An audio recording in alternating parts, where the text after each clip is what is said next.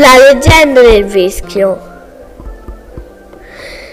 Il vecchio mercante si girava e rigirava senza poter prendere sonno. Gli affari quel giorno erano andati benissimo, comprando a dieci, vendendo a venti. Mon- moneta su moneta aveva fatto un bel mucchietto di denari. Si levò. Li volle contare, erano monete passate, chissà in quante mani guadagnate, chissà con quanta fatica. Ma quelle mani e quella fatica a lui non diceva niente. Il mercante non poteva dormire. Uscì di casa e vide gente che andava da tutte le parti, verso lo stesso luogo.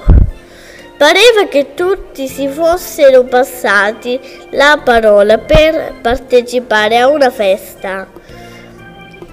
Qualche mano si tese verso di lui, qualche voce si levò. «Fratello!» gli gridarono. «Non vieni?» Fratello a lui, fratello, ma che erano questi matti? Lui non aveva fratelli, eh? Era un mercante e per lui non c'erano che clienti, chi comprava e chi vendeva. Ma dove andavano? Silvia Rocca. Si mosse un po' curioso, si unì a un gruppo di vecchi e di fanciulli. «Oh fratello, oh certo, sarebbe stato anche bello avere tanti fratelli», ma, ma il cuore gli sussurrava che non poteva essere loro fratello. Quante volte li aveva ingannati? Comprava dieci e rivendeva a venti, e rubava sul peso e piangeva miseria per, per vendere più caro, che speculava sul bisogno dei poveri, e mai la sua mano si apriva per donare. No, lui non poteva essere fratello a quella povera gente che aveva sempre sfruttata, ingannata, tradita. Eppure tutti gli camminavano a fianco ed era giunto con loro davanti alla grotta di Betlemme. Ora vedeva entrare e nessuno era a mani vuote, anche i poveri avevano qualcosa e lui non aveva niente, lui che era ricco. Entrò nella grotta insieme agli altri, si inginocchiò insieme agli altri. «Signore», esclamò, «ho trattato male i miei fratelli, perdonami», e proruppe in pianto.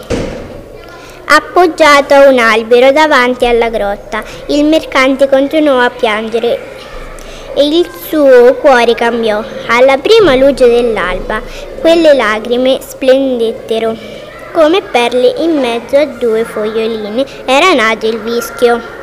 Entrò nella grotta insieme agli altri, si inginocchiò insieme agli altri. «Signore», esclamò, «ho trattato male i miei fratelli, perdonami», e proruppe in pianto. Appoggiato a un albero davanti alla grotta, il mercante continuò a piangere e il suo cuore cambiò. Alla prima luce dell'alba, quelle lacrime splendettero come perle in mezzo a due foglioline. Era nato il Vischio.